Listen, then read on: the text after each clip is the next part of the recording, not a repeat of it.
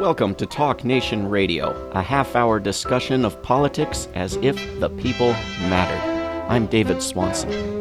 This week on Talk Nation Radio, we welcome back Colleen Rowley. She is a retired FBI agent and former Minneapolis Division legal counsel who testified about the FBI's pre 9 11 lapses as a whistleblower in 2002 to staffers of the Joint Intelligence Committee's inquiry, the Senate Judiciary Committee, and to investigators of the Inspector General of the Department of Justice. Along with two other whistleblowers, she was selected that year as Time Magazine's Persons of the Year. Colleen Rowley has been a terrific activist and advocate for peace and justice ever since then. Colleen, welcome back to Talk Nation Radio.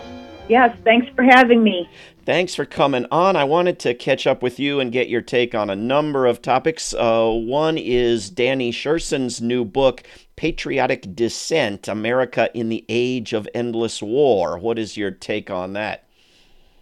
Well, I find that the fact that uh, Danny, along with other veterans, I mean, we've always had the Veterans for Peace, but they kind of go back to uh, the Vietnam War, more or less. I mean, there's been a, a few Iraq veterans, but I think it's a glimmer of hope that he is such a strong voice right now about how uh, terrible the situation is where we've been waging war for, you know, 19 years. And it's uh, perpetual war.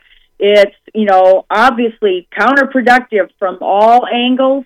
Uh, I I voiced this way back in 2003, right on the eve of the Iraq War, as mothers did, and yet it's been all these years, and uh, we have not had any reflection, hardly any reflection. So his book, uh, entitled Patriotic Dissent, uh, America in the Age of Endless War. It's a very short, about 140 pages, very readable, and it's you know it's a book about his personal story of of being a U.S. Army officer and West Point historian, uh, graduate of West Point, and then ends up teaching history there. Who eventually, you know, not not eventually, but pretty quickly realizes that you know he's he's in these terrible situations in Afghanistan and Iraq. And he goes along with it for a while for different reasons, but it's a it's an excellent uh, book about that, and it draws in history of how veterans, you know, obviously many people know about Smedley Butler, but there are others throughout history that have voiced their uh, their dissent and misgivings about this. And I find that that's a bit of a glimmer of hope, just because you know, after all these years now, we do see ourselves in a very different situation from Vietnam, where people were uh, experiencing direct costs of war because of the draft. And in other wars, there have been taxes to pay for the war. And in most other wars, frankly, there have been U.S. casualties. And so the combination of no, very few, if, uh, other than suicides, no U.S. casualties, no no taxes, no raising of taxes to pay for the war, and no draft means that the, the majority of Americans, this is simply an afterthought. And uh, obviously, with the presidential elections, you hardly see it even raised. The the imperialists and the militarism and the imperialism, uh, we're now seeing the militarism raised just to a tiny extent with the Black Lives Matter, but we're not really seeing that applied to foreign policy abroad. So I found that the, this book is, is really good on that level.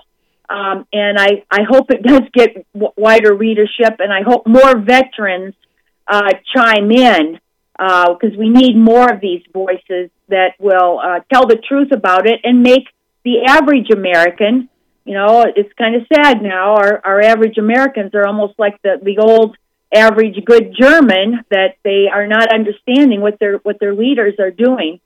And we're at a dangerous, of course, even the most dangerous after all these years of war on countries that really had no military and couldn't fight back. That's why we have very little American casualties. And now the hubris is so bad in the United States that they're, and in the insanity that they're facing off against China and Russia that have nuclear weapons. And they play their, their, their ridiculously insane war games. And come down to the point of pressing buttons on nuclear war, first strike nuclear war. You can't get a more of a Titanic, uh, you know, you know, I, often now I watched that movie again the other day of being the passenger on the Titanic after it hit the iceberg, and I'm I'm sad to say that I'm kind of feeling that way these days. Like, you know, what are we going to do now? You know, that there's a hole in the ship and it's going down, and and there's not a whole lot we can do. Well, radical times call for radical solutions. I, I, am sure the Patriotic Dissent is a, is a terrific book uh, that I haven't read, uh, but based on Danny Sjursen's other writings. Uh, but I wonder if we couldn't use a little more anti patriotic dissent, uh, a little more recognition that the other 96% of humanity, we ought to be identifying with them too, and not just with this little 4% in this corner of the earth that that's actually a, a part of the problem. Am i am i off track? Well that no that is exactly right and and frankly that's a little bit of my complaint and i think a little bit along the lines of uh, even some of the writers on black agenda report that the the the concentration in the united states on domestic issues so even the uh, you know police brutality, for instance, people care about that in the United States, and the reason they care about it is because it's affecting them domestically.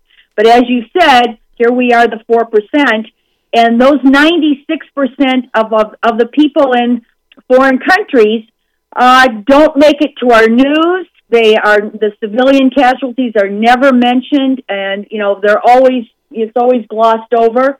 And I'm told uh, Danny, Danny's book, by the way, does a good job on that level. His book uh, is called, the title is Patriotic Dissent, but he actually does talk about the fact that, you know, we're killing children. You know, Madeleine Albright's little flippant remark about, well, it's worth it to kill a half a million children as long as they're in Iraq. You know, it's it's worth it from our standpoint. So uh, he does a good job of actually bringing in because you know why he was there and he saw it. And he saw all this horrible stuff that went on. So I think that's exactly right. That you know, in in theory, it, it's difficult for people. Um, you know, you can we can debate human nature, but I think the human mind is just focused on things that are closest to them, their own families, their own situation, and it is difficult to understand what's going on in foreign countries and we are we are very vulnerable to manipulation from uh, our so-called politicians and leaders who tell us that the Chinese are evil hackers and the and the Russians are out to uh, to take over Europe and all this stuff. It's very easy to fall into that because you know there's no way of knowing. We we don't have that many cosmopolitan people, especially now when when Americans are not even allowed to travel to, to most places on the earth. So we've always been that kind of uh, turned on ourselves, and then this pro- pride exceptionalism, which is unbelievable. And frankly, uh, I know you've written about exceptionalism, but it seems that it's always the common denominator in bringing empires down because it blinds not only the leaders, but it even blinds the people to what their uh, you know what their situation is. Yeah. And I, I, like I said, I'm pretty frustrated and disappointed about being uh, thinking that you know we're on this uh, ship of Titanic, and um, and trying to figure out there there are some glimmers of hope, and one of we can't predict the future, so the hope lies in the fact that anything can happen. And with coronavirus and stuff, you know, we've seen how things can be turned over oh, upside down overnight. You know, situations can be turned upside down by things no one would have expected. So that's there's some hope in that. Uh, but otherwise, if we continue on this path now after 18, 19 years, I think we really are looking at, uh, you know, I, I think we've hit the iceberg, and now we're just looking at this end time of, of figuring out what else can can happen here. Uh, uh, I hate to be so uh, depressing, but uh, I think the the the chance of nuclear, you know, war and nuclear winter is pretty high. It's running pretty high. And Pompeo, I know Ray McGovern. Uh, he he's just written an, uh, an article about Pompeo, and and, and, and just know, discussed these, it on this program as well. Yeah, and you know, uh, Chas Freeman. These were these people that really know the the uh, the long term, you know, decades long now foreign policies, and even they even though they worked in a system whereby they were trying to, you know, do the best uh, for American superiority and triangulation and all the things that they were doing under Kissinger. Um, this the situation we're in now makes that look sane. I mean, that's how bad this is. you know, it, the situation we're in now with this this exceptionalism has just made people drunk on power. And again, like when you're when they're playing the war games and they get to the point where you know, oh, should we use a first strike? You know, and maybe someone says, let's just not go there and we'll end the end the thing. But that's this is like the Doctor Strangelove. It's it's the Curtis LeMay during the Cuban Missile Crisis. Uh, it's it's pretty pretty frightening, and uh, Americans don't seem to grasp these things, th- these issues, because they have concocted a recipe for for perpetual foreign uh, for for war. You know, perpetual war for global dominance. Whatever they have concocted that, I will have to say, you know, they they have done a great job of making people not care in the United States for the most part. And, you know, maybe some crack would open up whereby there will be some opportunity and things that we can't foresee. But right now, it is not on a good, uh, we are not on a good, uh, uh, whatever, trajectory. And it's, it's very, very dangerous. And it is hard to stay, uh, you know, it's hard to stay focused now with the coronavirus that is hitting everything. And the, the tie into coronavirus is that um, Cindy Sheehan uh, formed a group on the elder, she calls it elder side, uh, because in California and New York, at least seven or eight states, we know for sure seven or eight states, uh, ordered uh, their COVID p- patients to be housed in nursing homes. And then, of course, you know, we're told how catchy and contagious this is, and you can't go outside without a mask, which is, you know, a little bit, you know, I don't think that that's even true, but they scare people to death about how catchy it is. And yet, at the same time, they ordered uh, COVID positive patients into nursing homes. Minnesota, not only are we the place where uh, the police officer, you know, murdered George Floyd, but we were for a period of time, and I think maybe still the, the state that had the highest percentage of nursing home patients as the as deaths. So 82% of all deaths in in the in Minnesota were of senior living facilities or nursing home patients. Even in New York, uh, which people criticize Cuomo for this, it was around 40%. The national average is somewhere around 40%. Minnesota was 82% of all deaths here were in nursing homes. And I think it's gone down just a percent or a couple of percent because of the prison. A couple of prisons have gotten coronavirus and packing, meat packing plants. So that's, uh, you know, proportionally lowered it just a couple of percent, but we're still in the high 70%, nearly 80% uh, which uh, no one knows and no one seems to bring up or care about. But at least three fourths, four fifths of all of, the deaths in Minnesota are of, of elderly people in, in facilities. So that's an important thing, and it ties in with the fact that all the money has gone for uh, military. You know, they can't even cut the Pentagon by ten percent. The Democrats, you know, all voted against. Almost most of them voted against um, cutting the Pentagon and the preparation for any pandemic without having masks and hospital space, etc., not having a good hospital plan and medical care for people uh, has put us at you know at this uh, really bad uh, has has made the United States more vulnerable to the greater number of deaths, and now we're kind of the you know, the rest of the world is looking at the United States like, what's wrong with you? You don't even know how to handle this or anything else. And a lot of it is because of this imperialism and militarism in the United States, because that's that's sucked all the oxygen out of for for 18, 19 years now.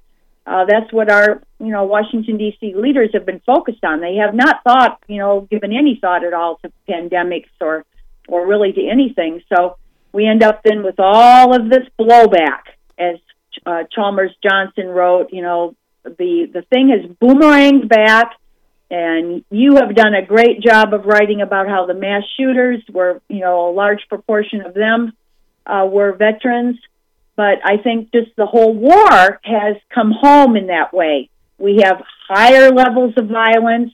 The police are more nervous because of mass shootings and because of, of greater increasing numbers of shootings and murders. And so you know, even before George Floyd, we had a we had a, the last two before killings, police killings of innocent people before George Floyd were simply because those police officers were scared and they pulled over a guy and you know they had their hands in their guns and you know he, he they couldn't see his hand for a second so they they, they shot him. Same thing with the the poor Australian woman who got shot. She just went up behind the police car and he was scared and he shot her.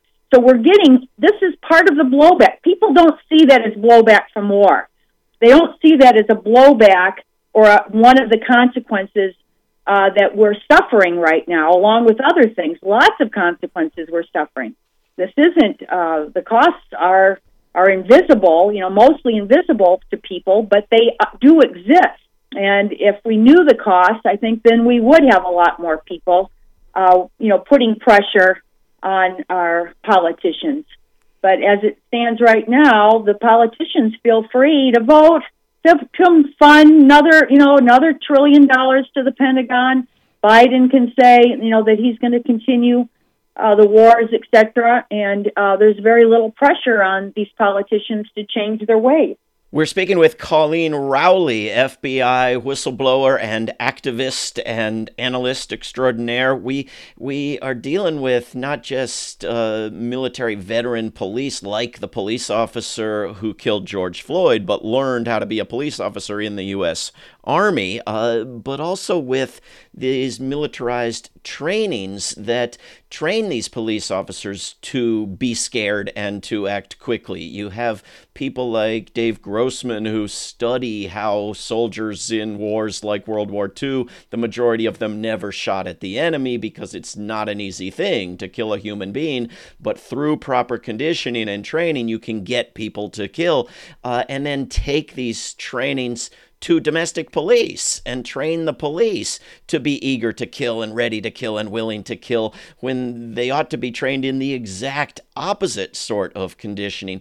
Uh, so uh, aren't we aren't we dealing with police that have been not just individually trained for war and and and been part of wars, but are being trained as departments uh, to act as if they're in a war against the people they supposedly are somehow serving. Yes, it's a lot of the problem lies in training. Uh, and the training has morphed and changed uh, throughout the, the decades, at least from the time I joined in uh, 19, beginning of 1981.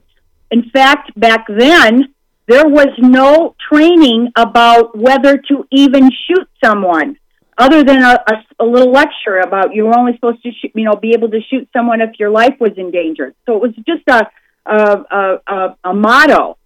So the when you were training in firearms, you it was the premise was how to hit the person in the vital area. That was the only training that existed. There's how to hit the person in this area where you would score points, and of course people become conditioned then uh, it's like the head and the torso, and that's all the training existed. So by about 19, uh, late 1990s, they started with these electronic simulations. And that was almost the first time that they even introduced whether you should, uh, whether it was justified to, to, to try to shoot somebody. That was the first time that would even came in. And uh, unfortunately, you know, the, the point is action beats reaction. Well, that's a, kind of a scientific fact. But many of these scenarios in the electronic training things were kind of like the ticking time bomb hypothetical on torture. They were things that would never happen or would be very unlikely to happen. So um, I don't know how much time we have, but one of the scenarios that I failed miserably at on this machine where you're looking at like a uh, you know this this movie screen was I walk up to a bag lady like an elderly you know 75 80 year old woman in a park who's who's a homeless person sitting in a park, and she like you don't see her hand for a second.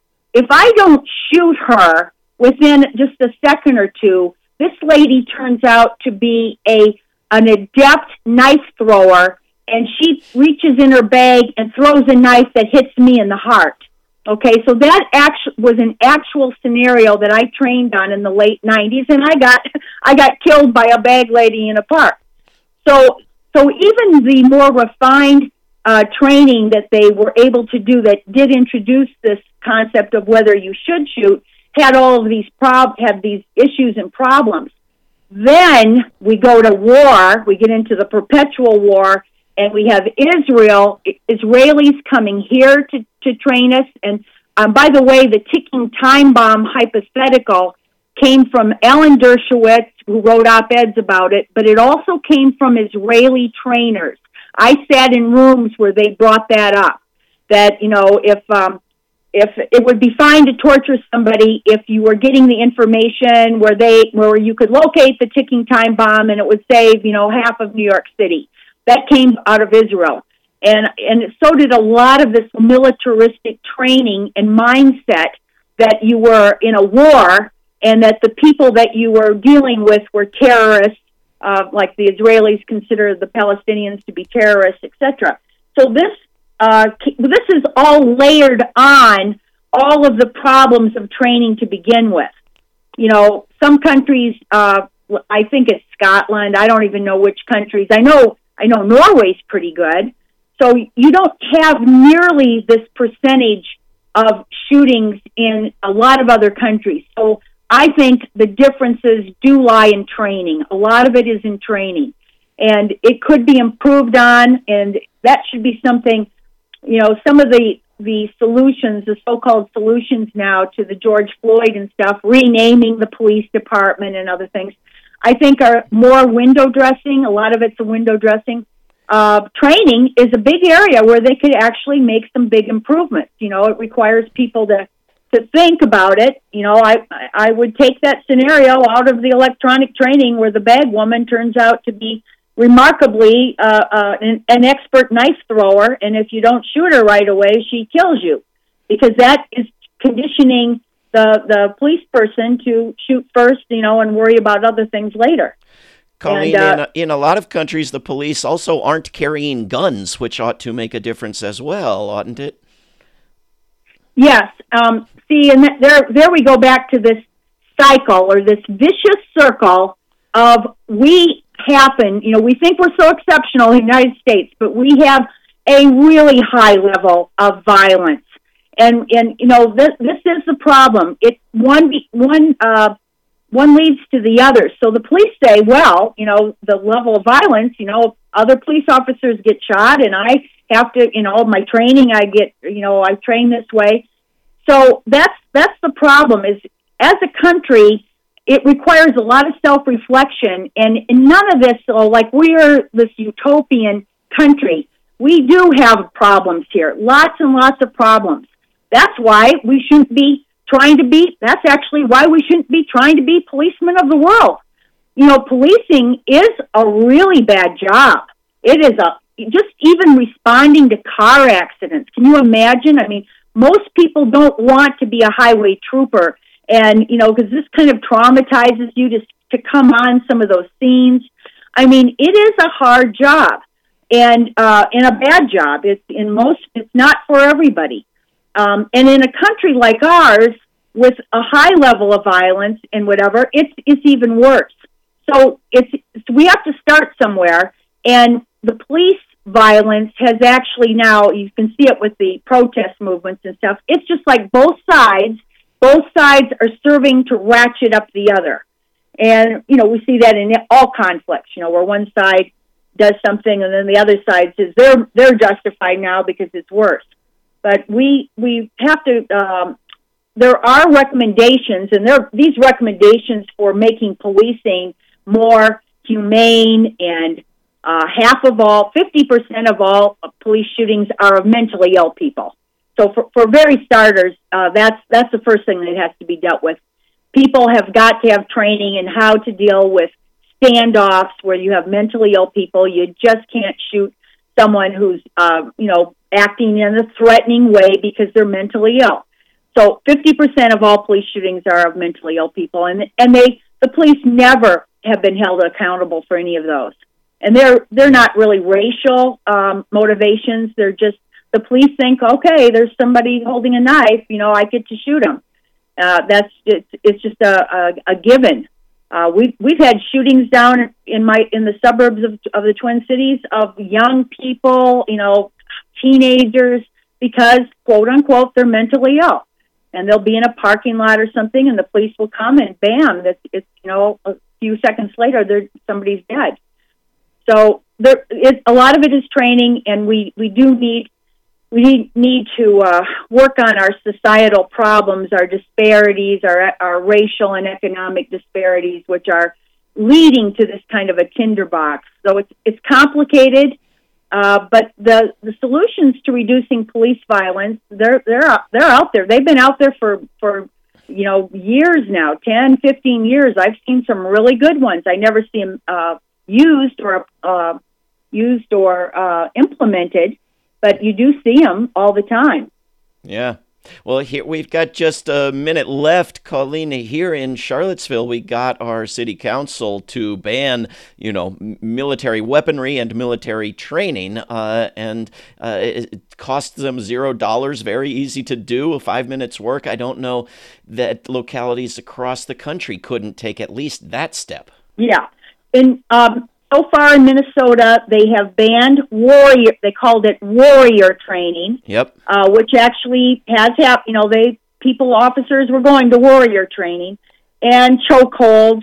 So yeah, they've started. I mean, it may be just starting to to uh, what's the word? Scrape the surface of what can be done, but at least there were some good measures that have been three or four things that you know made sense, and they've already initiated those. And, and even started talking about uh, dismantling the whole police department, right?